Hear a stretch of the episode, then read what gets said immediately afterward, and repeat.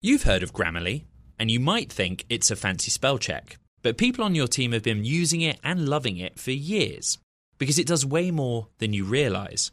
Grammarly is a secure AI writing partner that works seamlessly across apps and websites and can write an instant first draft in a few clicks, not a few hours.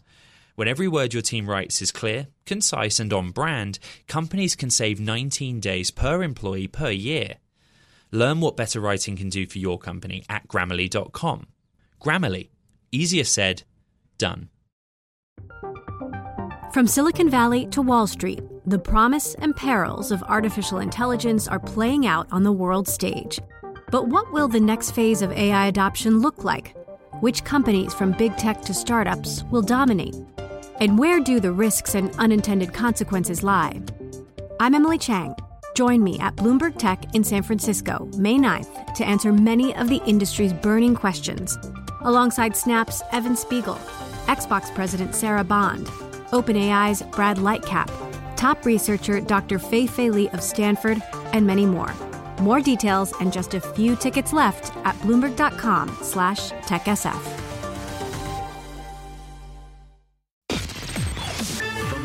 of where innovation, money, and power collide in Silicon Valley and beyond. This is Bloomberg Technology with Caroline Hyde and Ed Ludlow.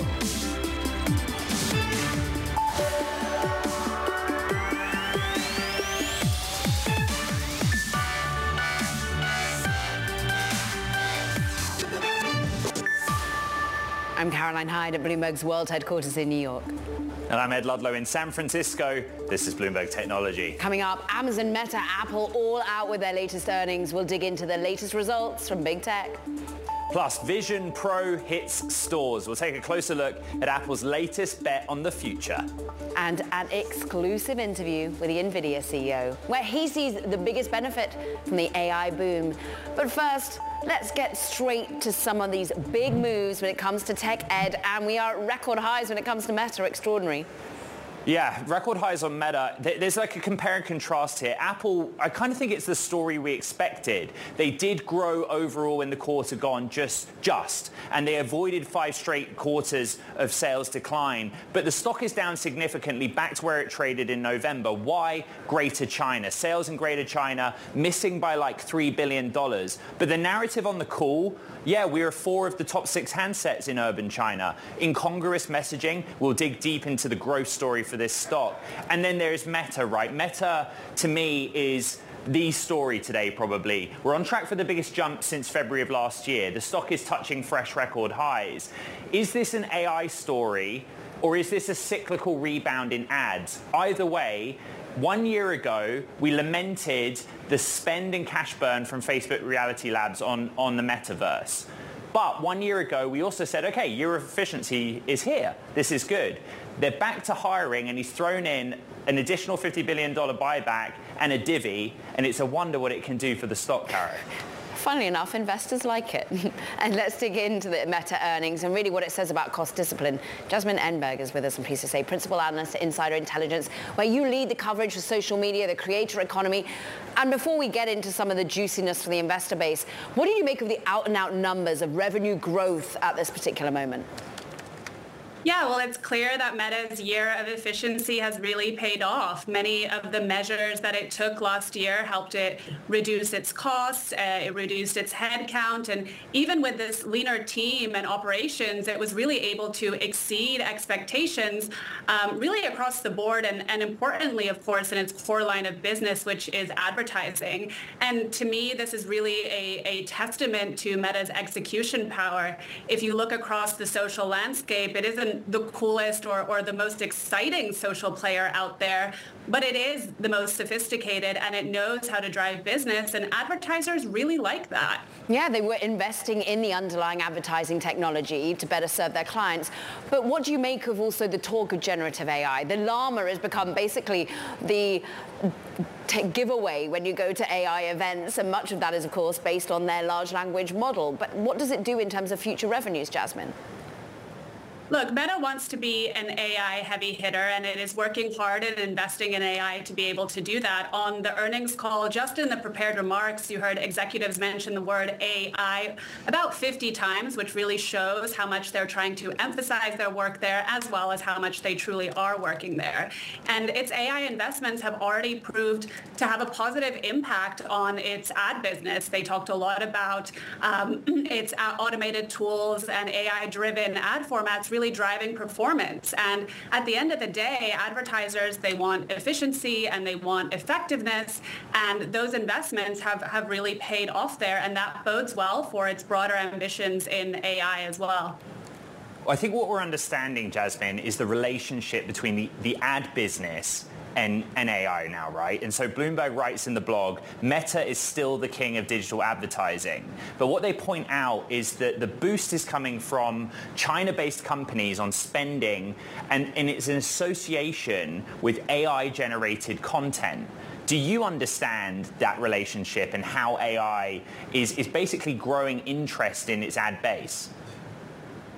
Absolutely. I mean, AI, of course, is growing interest in its ad base and, and generative AI in terms of the creative tools that Meta is also rolling out for advertisers will, will do a lot to, to prove that. I mean, the China-based advertisers um, is a potential risk factor, though um, I wouldn't say it's necessarily the biggest one um, because they have been buoying spending as well throughout 2023 later in the program, we're going to go very deep on Apple's Vision Pro and it makes you think about the Meta Quest 3. Yeah. You know, it is hard to keep up with Meta. We were a social media company and then we were a metaverse company, but it was expensive, so we stopped. And now we're an AI company.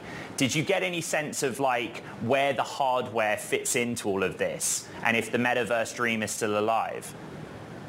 Well, the Metaverse dream is very much still alive. They didn't talk about it as much on, on the earnings call yesterday. Again, the focus was really on AI. And for me, the big challenge now is for Meta to be able to prove that those two big bets, one being AI and the other being the metaverse, really are complementary. It started to lay some of the foundation for that, thinking about the Ray-Ban smart glasses. And, you know, it, it talked about good sales for its Meta Quest um, in, in the last quarter. So there are, you you know, some signs of progress there. Still, for me, you know, the metaverse is is somewhat of an ill-defined um, concept, uh, and it's something that you know Meta is going to have to continue to prove um, uh, as it, as it continues um, to uh, form this vision. Mm. It also has to ensure that it can keep up the momentum in its advertising business or investors won't be as willing to overlook those losses that continue to mount in, in Reality Labs. Interestingly, maybe Apple's Vision Pro serves as some boost to sales to Meta going forward as they help with outlining the vision. Jasmine, I'm interested though, you said that China, for example, isn't the biggest risk. For you, what is the biggest risk? Is it regulation? It's certainly one of them. I mean, just this week as well, CEO Mark Zuckerberg testified in front of Congress about um, protecting children online. That was a really heated conversation, and it's clearly going to be one of their biggest challenges this year. I mean, teen popularity has become, you know, somewhat of a liability, at least in the eyes of lawmakers.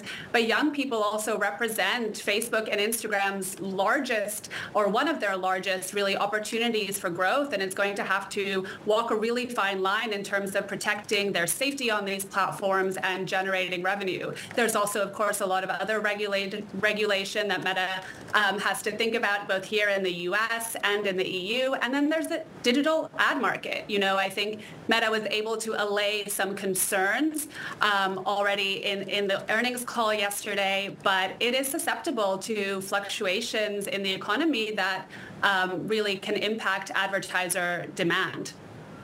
Jasmine Enberg, Principal Analyst over at Insider Intelligence with the Meta story. Thank you very much. Let's get to the Apple story and Apple earnings with Dan Ives, Senior Analyst of Equity Research at Wedbush Securities. Dan, just real quick, the stock is paring its decline. We're now down six-tenths of a percent. We had been down significantly more. What is the story? A return to growth overall or China is a problem? Yeah, I mean, Ed, the street's reading through this is iPhone growth's coming back. Next quarter is essentially massively conservative guidance. And now you have AI coming into the Apple story. So, so no one's selling Apple heading into that narrative. And in my opinion, this is the start of the renaissance of growth for Apple conservative guidance though i mean go back like like what we hang on are the words of luca maestri basically he said that that december quarter would be essentially flat we ended up with slight growth overall and weakness in china you know we're not talking about like a big rebound here, Dan. We're talking about them staying out of five consecutive quarters of, of, of growth declines. If there is growth, where does it come from? Well, our view is you don't need to have hyper growth in iPhones. Low to mid single digit iPhone growth is really what you need. Services is the key to valuation, 1.5 to 1.6 trillion. And then look at their active install base. I mean, they just gave the update, 2.2 billion. So you now have that, that golden install base, and now you're selling AI into that. That's a narrative that, that in my opinion, investors are just going to continue to sit here and buy up the dips. When you're looking at the overall strength of new products, Dan, there has been so much hand-wringing about the iPhone 15. Then today, we're going to talk about it a lot in a moment, the Vision Pro goes on sale. How much is that in any way going to be a catalyst for liking Apple's tech? Because it was under pressure when we started to think about, well, the fact that the overall watch was pulled and we questioned ultimately the underlying technology of Apple. Look, I think, but again, again, Apple continues to get counted out. I mean, you know, Gurman will talk more about in the Vision Pro, but originally we had 300,000 units for Vision Pro. Now we think for the year it's 600,000. And and two years from now, I think this is a sub $1,500 device that's going to look like sunglasses. And it just goes back to the form factor and why you own Apple here. Some of the parts, I believe a year from now, it's a $4 trillion market. Okay, so give us that catalyst? Give us what's, is it a slow grind, a slow belief, a commitment of investors, or is there something that snaps down that makes us rebuy and decide to drive the stock back to a 4 trillion? Well, I think it's the AI App Store. We believe starts to get talked about at WWDC uh, in June. And then iPhone 16 as well as iPhone 17, they're going to have more AI technology, generative AI driven into that. And then you look at that install base, 2.2 billion. That was 100 million more than we were expecting. This is the start of a renaissance of growth. It's my view of where Meta was 18 months ago. The street did not realize it at the time. I think 18 months from now, we look back at this as a seminal moment. Dan, I, I, want to go back to China. I want to understand what's happening. This is what Luca Maestri told us, that Apple's disappointed with the decline in China but it's a very competitive market. Compare that with what he said in his opening remarks on the call. He cited that Kantar data that Apple occupies four of the top six handset slots in Greater China. In the prior quarter, they said this isn't an iPhone problem. This is Mac and iPad where we have not had an, a refresh cycle. Explain the, con- the contrast in those two statements. Yeah, look, there's definitely not champagne and roses in Beijing for Apple right now. I mean, they're clearly going through headwinds from Huawei to geopolitical. But our view is you have 200 million iPhones in China, and they gained 300 bips of market share the last 18 months. I, but Apple has been here before. They've navigated challenges again and again. So I think when you look at what they've been able to do and the install base, they're basically being cautious. But I think we see growth second half of the year return and we view this as more of them navigating headwinds rather than the start of some structural problem that the bears have been talking about for the last two trillion of market cap upcoming. Dan Ives, always great to catch up with you. Where in the world are you? We don't know. Potentially, it looks like an airport at the moment. Analyst of equity research at Wedbush Securities. Stay well, friend. Have a great weekend. Meanwhile, coming up, we're going to be breaking down the latest numbers from the jobs report. Sylvia Martincevic is going to be joining us, CEO of the workforce management platform Deputy. What if everyone at work were an expert communicator? What if every doc, message, and email they wrote was perfectly clear and concise? Inbox numbers would drop, customer satisfaction scores would rise, and everyone would be more productive. That's where Grammarly comes in. Grammarly is a secure AI writing partner that understands your business and can transform it through better communication. Companies that use Grammarly save an average of 19 days per employee per year. That's because with Grammarly's AI, what used to take a few hours only takes a few clicks, like generating an instant first draft in your company voice or tailoring a message to your specific audience and goals.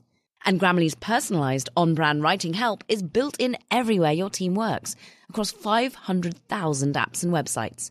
Plus, it's safe, secure, and already IT approved.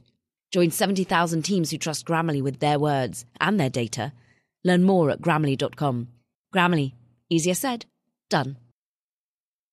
The countdown has begun. This May, a thousand global leaders will gather in Doha for the Qatar Economic Forum powered by Bloomberg, held in conjunction with our official partners, the Qatar Ministry of Commerce and Industry and Media City Qatar, and premier sponsor QNB. Join heads of state, influential ministers, and leading CEOs to make new connections and gain unique insights. Learn more at QatarEconomicForum.com.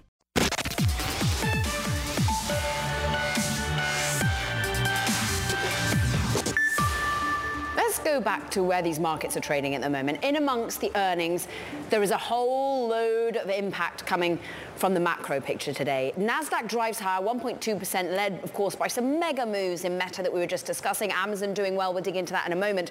But the 10-year yield, phenomenal sell-off, 18 basis points higher on the two-year. We're seeing significant moves on the 10-year as well across the curve. Why? Absolute blowout report when it comes to the overall jobs surge, 353,000 in the last month. What then of all the tech layoffs that we've been seeing? It seems as though this economy is still going strong, and it means the Federal Reserve is unlikely to be cutting any time as soon as March, and certainly it's vindicated in holding rates steady. Bitcoin, as I show, actually up six tenths percent despite the US dollar managing to rally on the back of those numbers that make macro data as well. But Ed, this picture is so surprising when you think of our area of technology and just the ongoing narrative of job losses. I'm just going to read the numbers again because you're exactly right. And if you go on X, look at the number of fin, uh, what do we used to call it? Whatever, people that talk about finance on formerly known as Twitter platform, the number, exactly, but it's a blowout, right? 353,000 jobs added in January, higher than all economists' estimates. The bulk of the data showing more employment, higher pay, and payroll increases across all industries. I guess the question where do we sit with technology? So let's bring in Sylvia Martincevic for her take on this. She's the CEO of Global Software Platform Deputy, which recently put out a report on the changes expected in the workforce this year. Um, it, it, we're trying to understand what's happening in the economy. And, and in the technology sector, there is, forgive the pun, but an artificial uh, uh, thing happening with artificial intelligence that muddies the, the picture of hiring in particular. Your reaction to that number this morning? Uh, good morning, and uh, thank you so much for having me. Yes, we are seeing that for the 24th consecutive month, the unemployment rate is sub 4%. And yet, you know, we're hearing so much about uh, AI uh, taking, uh, taking jobs away. And what we at Deputy obsess about is how will AI impact hourly workers? These are the frontline workers, whether they're nurses or um, retail workers. And what we're hearing from hourly workers, they themselves are reading the same reports and, you know, they believe that AI is going to impact and change their jobs and roles. Uh, but what we find is that in most scenarios, AI is more likely to complement specific work tasks rather than replace the workers.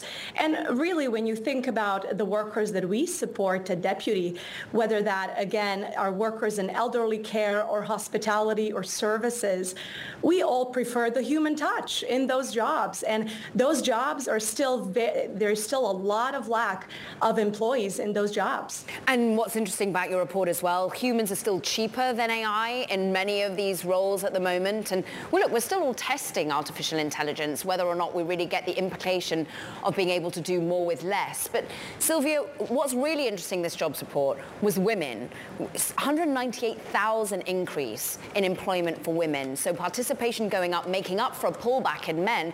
And you had some interesting thoughts about how much AI is going to help or hinder females in the workforce. Absolutely. We cannot talk about labor markets without talking about women. They constitute over 50% of hourly workforce, so this is an incredibly important topic. And when you think about historically, what were the barriers to women entering workforce? We know it's childcare accessibility and affordability, and it's also lack of predictability. But, you know, at Deputy, we ask, what do women want from their work? And how can technology enable that? And what we found is that women want more predictability and they want more flexibility when it comes to their weekly work schedules. And, you know, our, our mothers and grandmothers worked nine to five, but women of today, Gen Z and millennials, they don't want nine to five shifts.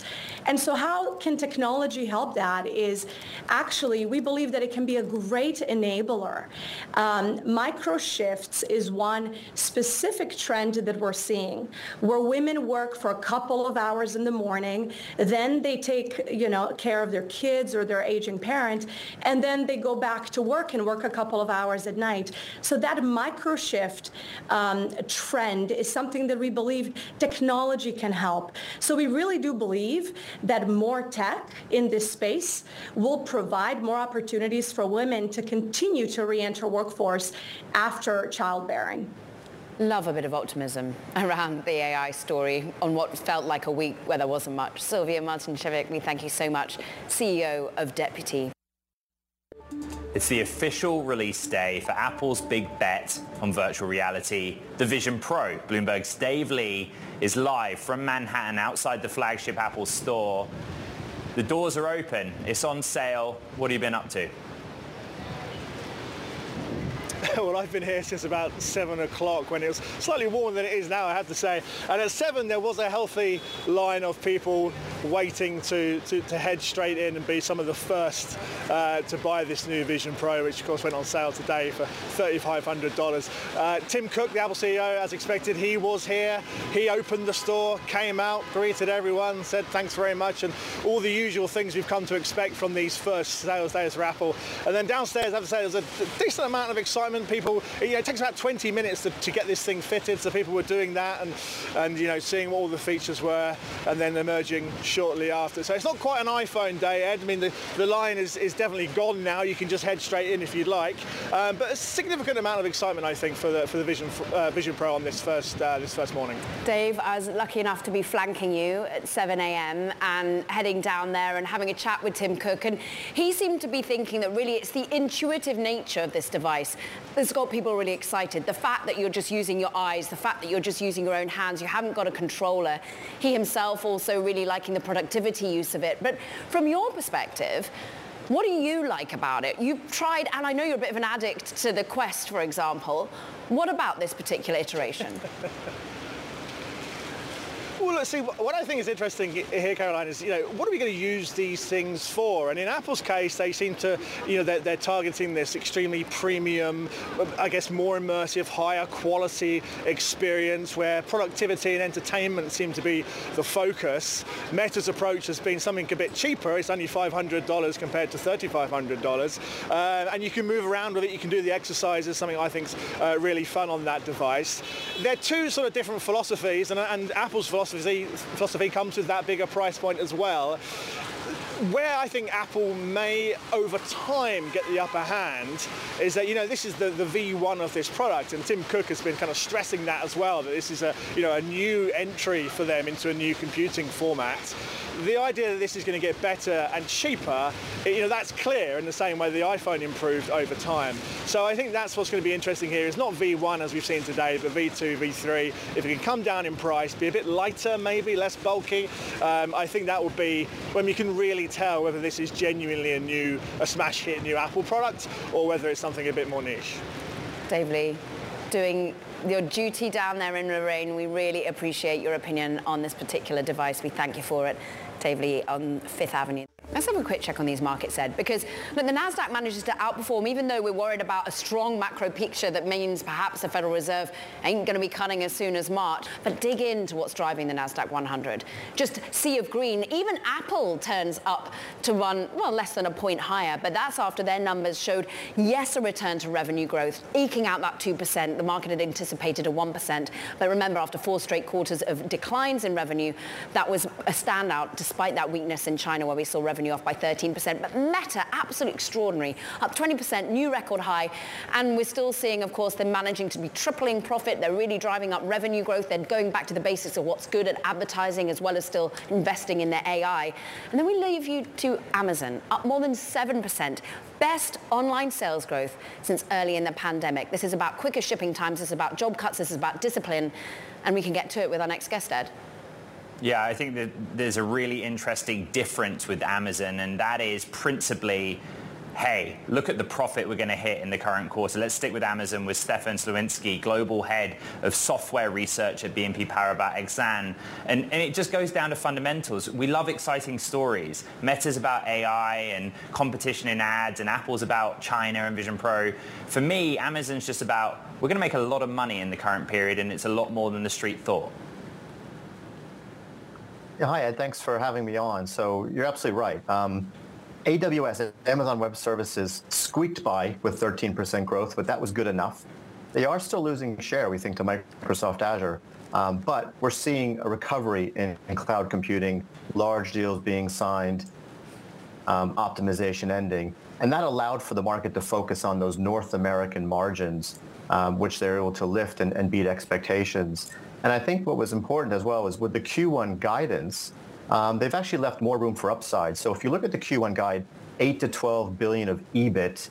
Um, if you assume Amazon Web Services margins remain flattish at 29, 30%, you assume international still loses some money, that actually implies the North American margins would go down from 6 to 4%. That's unlikely. Um, the company gave us reasons why we should continue to see efficiencies there. So I think people see potential for beats coming ahead as well. Mm, I've, I've, not ever heard of that, a company guiding conservatively and, and leaving room for, uh, for upside. Uh, I'm just kidding. The, the, the thing that I'm interested in is the advertising business because AWS one-on-one with Azure, we know the competition there. But Microsoft doesn't have that right now ad business. How much of a strength is that for Amazon? I mean, certainly the ad business plays a good part of their, their um, uh, online business, and, and that's been growing healthily in the mid-20s, and that's helping that margin as well. So as you pointed out earlier, you know, Amazon was a company that in, in, in 2022 was doing sort of a 1% margin. Um, the market thinks that that can get up towards 10% here in, in 2025, and growing ads is a part of that. Um, but I do think we need to keep an eye on what's happening with AWS versus Azure. Um, Amazon Web Services is 50% of the cloud computing market um, if you look at just Microsoft, Amazon, and Google together. But in 2023, if you just look at the incremental revenue that those three generated in 2023, actually Amazon's share was down to 35%, with Microsoft Azure at 45%. And that's thanks to obviously the OpenAI relationship and, and what um, uh, Microsoft and Google are doing on, I, on AI. I do think that gap may close again um, as, as AWS benefits maybe a bit more from the end of optimization. Uh, but that is something to watch as some of those share losses continuing in, on, on the cloud computing side. I'm interested in your price target, an ultimate sort of neutral rating on this stock. When we're thinking of $1.7 trillion market capitalization, that's still enormous. You see, though, what I think a price target, correct me if I'm wrong, of 150, so below where we're currently trading. Why that conservative nature of coming from you, Stefan? Yeah, we, we did raise that today to 160, but we are still neutral. Um, but we do think that all three cloud computing companies benefit this year from Gen AI. Um, so that's Microsoft Azure, that's Google Cloud, that's Amazon Web Services. Um, and we actually think that that's a better way of playing Gen AI this year than the SaaS companies where we may see some disappointments. And that's Microsoft Copilot, it's maybe Adobe Firefly or, or even ServiceNow with, with Pro Plus where we may not see that revenue generation this year. When we look at Amazon versus Microsoft, we do prefer Microsoft. We are outperformed there. Um, there is a valuation gap. It's shrunk, uh, but you are on sort of 27 times earnings for Microsoft on 2025, about 30 times for Amazon. Um, and you still do have um, much higher margins, of course, much better returns at Microsoft, and, and probably even higher revenue growth. So we think all three will benefit, um, but we have to have some preferences, and, and that's why we stick with Microsoft. Stefan, great to put that context into play for us. We thank you so much, Stefan Slowinski, Global Head of Software Research over at BNP Paribas Exane. We thank him for it.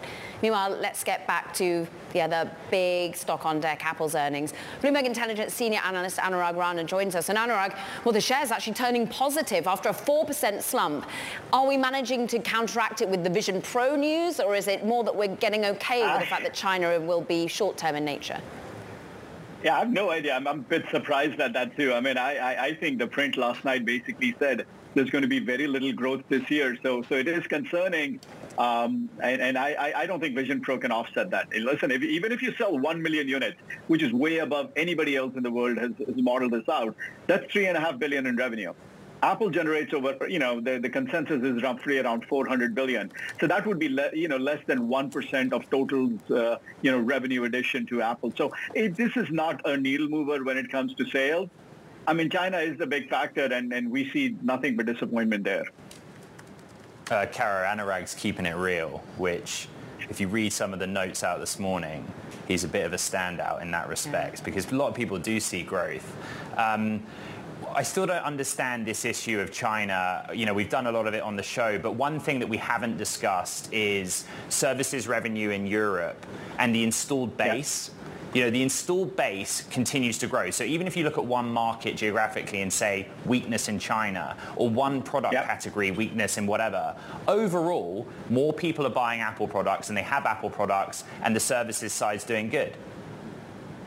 Yeah, see, one of the things you have to talk about, we all know Apple's a phenomenal company. Amazing, you know, install base, services, all sorts of things uh, that's going. But at the same time, you want to talk about the revenue model. How much can this grow this year, next year? This year, it's going to be less than 5%. Next year, maybe 5%. So the question is, how much do you pay for a stock that's going to grow, you know, 4 or 5%? And, you know, I was listening to your colleague uh, before. When you look at somebody, something like an AWS or a Microsoft, you're going to get double-digit growth uh, for multiple years to come. So you, you take that into account and then you, you know, match up. Uh, Apple has a lot to explain here that how do they get to that 7-8% growth here? And I think it's, it's going to be a challenging task at least for this year and next year. Because at the moment, the market braces for yet another revenue decline in their fiscal second quarter. So back to what we were seeing all of last year. I mean, any exuberance about this new VR, AR reality that we get on sale today, Anurag? No, not not on that, but you know he did utter the magic word Gen AI on the call, mm-hmm. and uh, they're gonna you're gonna talk about uh, launching some new tools and slash products sometime in the second half of this year. I think that's a wild card that could, you know, basically uh, prove me wrong. Because if they're able to come up with certain things that are embedded in iOS 18 that will really make productivity higher, then you don't really need to download an app and do a lot of that stuff. And for that, maybe you need to go to iPhone 16 or the next version of the iPhone that may have some capabilities um, and then can drive the refresh cycle of iPhone that we've been all waiting for. Bloomberg Intelligence Senior Analyst Anurag Rana, keeping it real. Thank you very much. Happy Friday. Coming up on the program, my exclusive conversation with NVIDIA CEO, Jensen Huang. This was big picture and it was deep. Check it out next. This is Bloomberg Technology. What if everyone at work were an expert communicator? What if every doc, message, and email they wrote was perfectly clear and concise? Inbox numbers would drop Customer satisfaction scores would rise and everyone would be more productive. That's where Grammarly comes in. Grammarly is a secure AI writing partner that understands your business and can transform it through better communication. Companies that use Grammarly save an average of 19 days per employee per year. That's because with Grammarly's AI, what used to take a few hours only takes a few clicks, like generating an instant first draft in your company voice or tailoring a message to your specific audience and goals. And Grammarly's personalized on brand writing help is built in everywhere your team works, across 500,000 apps and websites. Plus, it's safe, secure, and already IT approved. Join 70,000 teams who trust Grammarly with their words and their data. Learn more at grammarly.com. Grammarly, easier said, done. Collaborate for a greener future at the Bloomberg Green Festival, a groundbreaking celebration of the thinkers, doers, and innovators leading the way, from design and culture to technology, science, and entertainment. Hear from inspirational speakers and immerse yourself in climate solutions. July 10th through 13th in Seattle. Title sponsor Amazon. Official airline Alaska Airlines. Get 20% off using promo code radio20 at bloomberglive.com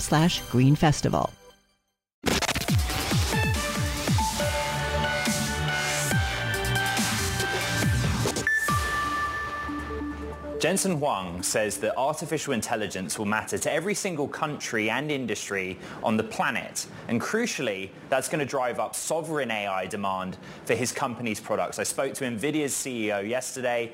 Listen to this. You have seen um, uh, India, Japan, um, uh, France, uh, Canada now, uh, Southeast Asia, Singapore, uh, speak up about the importance of investing in sovereign AI capabilities. Uh, it has uh, become abundantly clear to each one of the countries that that their natural resource, which is the data of their country, uh, should be should be um, refined and produce intelligence of their country for their country, and that capability of refining the data of their country of their country and turn it into their artificial intelligence is now possible in a in a quite a quite a democratized way. Almost every country should be able to do it for themselves. And and um, what's needed, of course, uh, is the technology and the know-how of standing up AI infrastructure, and that's where we could be uh, quite helpful to to um, uh, various regions. And so I think that the the recognition of the importance of sovereign AI capabilities is now uh, quite quite global. Jensen, does that recognition and, and your ability to help extend to China? Well, we're an American company, and we have to comply with American policies. And um, whatever the rules and regulations are and the laws are, uh, we'll number one comply with that. Uh, work closely with the regulators uh, and uh, understand understand uh, their intentions and their desires. Uh, work within those boundaries and be able to create products for for the various countries that that um, are involved, fully in compliant with the regulations that that are uh, that are in front of us. Uh, and beyond that, uh, once we once we comply, our goal are, are, and the United States would love to see us be a successful country. And, and, and one of the pillars of national security is successful industries. And uh, it creates jobs um, uh, and uh, allows our country to stay ahead and technologically. And so it, is of, of great interest of our nation uh, that our American companies are successful around the world. And so once once we comply with the regulations, uh, we'll do our best to serve uh, the the local markets. And um, we have full the, the, the we have excellent communications with with our, uh, the administration. How should we think about um, sovereign AI as a business line for you? Is there a way that we can understand how NVIDIA's work, even if it's building supercomputers like in the UK, for example, what proportion of your overall business that will represent? The vast majority of, of uh, the computing market has been United States and um, to a small, to a much smaller degree, China. Um, for the very first time, uh, every industry would be, uh, every single country will become a computer industry, and every industry will become a technology industry. And so artificial intelligence or the automation, uh, the production at scale of, of intelligence um, matters to every single country and matters to every single industry. And so for, for, the very first time, there's a there's a whole new computer market that is going to be uh, in in every single country and every single every single market. And um, uh, it starts with it starts with, of course, uh, uh the, the native computer industry itself. Uh, but you're seeing you're seeing a great adoption in healthcare, great adoption in logistics, um, uh, in in transportation, of course, in manufacturing, in the large industries, the heavy industries. for the very first time, because of generative AI, computers are going to be, computer technology is going to impact uh, literally every single industry in every single country. NVIDIA CEO Jensen Huang Caro is saying that data is a com- country's natural resource, but for them, let's be honest, it's a big growth market opportunity. Absolutely phenomenal interview. Just so wide-ranging, so global in its nature. Kind of well, exactly what you do so well, Ed. We thank you for it. Great deep dive. Meanwhile, look, we got some breaking news coming to us. In terms of the podcasting area, once again, we're starting to see that continue to mount. We have Joe Rogan set to renew his podcast deal with Spotify, we understand. So Joe Rogan, of course, one of the number one players in terms of the Spotify podcast offering and indeed one of the most expensive for them. Joe Rogan is set to renew his podcast deal with Spotify and we will bring you the deep dive as to how much that is all going to be costing Spotify. TikTok. Well, users will no longer hear the music of artists like Taylor Swift, like Drake, while using the app. Since talks between the social media platform and Universal Music Group, they failed. Here were the details. Bloomberg's Chris Palmeri. And Chris, the date was January the 31st. It wasn't able to be agreed upon. And the fight seems to be, what, from UMG's perspective over AI and money, and from TikTok's perspective, that we give you loads of free advertising, basically. Yeah, I'm, I'm smiling because uh, this is Grammy week in LA. Uh, parties everywhere gearing up for Sunday's awards. Uh, it's may have been a total coincidence, but uh, this was the perfect time for Universal to do this. Uh, going to get a lot of sympathy from artists. It's going to be the number one topic of conversation everywhere, and very awkward for TikTok. They're a, a, huge part of the marketing of, uh, of music these days. Uh, you know, billion users, over 100 billion in revenue, uh, and yet only 1% of Universal Music's revenue. And so uh, this is going to have an impact uh, on TikTok, uh, lesser impact on Universal, but everyone is, is going to have something to say about this. Chris, let's get some more on this breaking news. sources are telling Bloomberg that Joe Rogan's close to renewing a deal with Spotify. What are the details? Well, uh, what we hear, uh, could could be announced in you know this morning. Uh, it's uh, going to be another multi-year extension. It's probably going to be uh, an eye-popping number. The last deal was for 200 million for three years, although we may not get the details immediately. Uh, they Spotify's been taking a different tack with their podcasts recently. The last deal with Rogan was exclusive, although they put some highlights up online.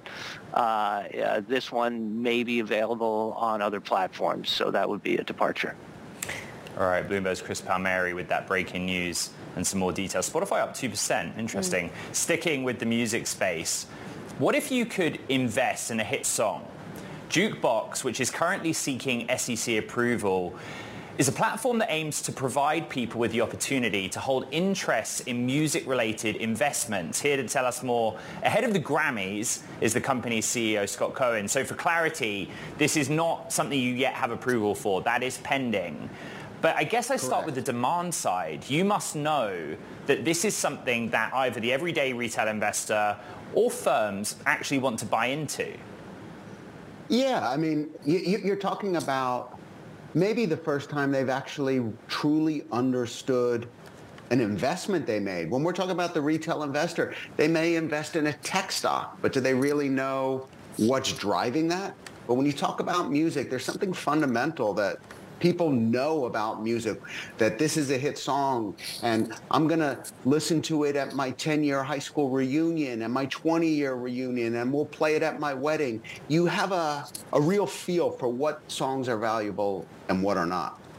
You've got the music rights yourself exclusively secured. I think last time we wrote about it is at about $1.7 billion worth. Where are you sourcing that from? There's been so many interesting deals. Bieber selling his catalog um, to, of course, Hipgnosis. We've seen Bob Dylan do the same, John Legend. But where do you access the assets from?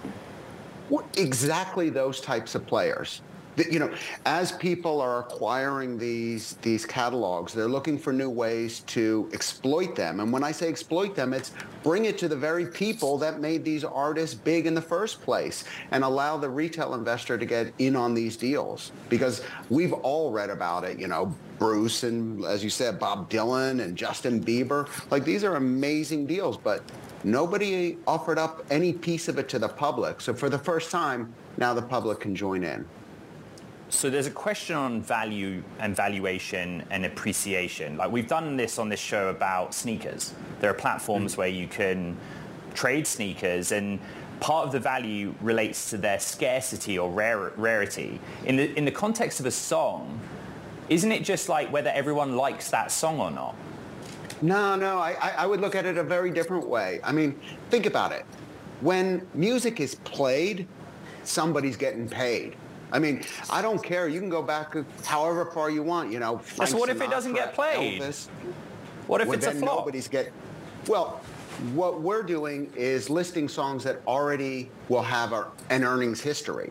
It's not songs that have never made it. This isn't speculating on whether a song will be successful. This is looking at once a song is successful, it's always making money. I mean, is it is making Elvis as much money, Scott? Given, for example, at the moment UMG is at a loggerheads with TikTok because they're not paying enough.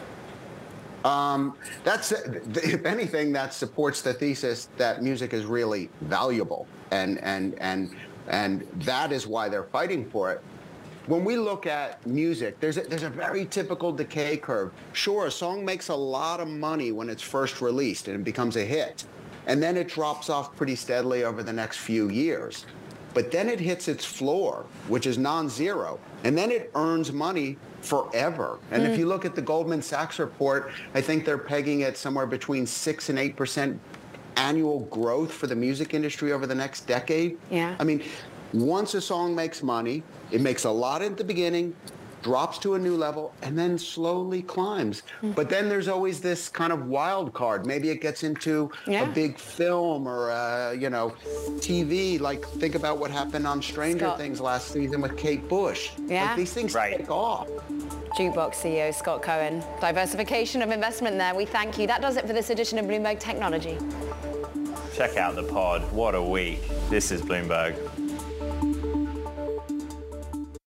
Collaborate for a greener future at the Bloomberg Green Festival, a groundbreaking celebration of the thinkers, doers, and innovators leading the way. From design and culture to technology, science, and entertainment. Hear from inspirational speakers and immerse yourself in climate solutions. July 10th through 13th in Seattle. Title sponsor Amazon. Official airline Alaska Airlines. Get 20% off using promo code radio20 at bloomberglive.com slash green festival.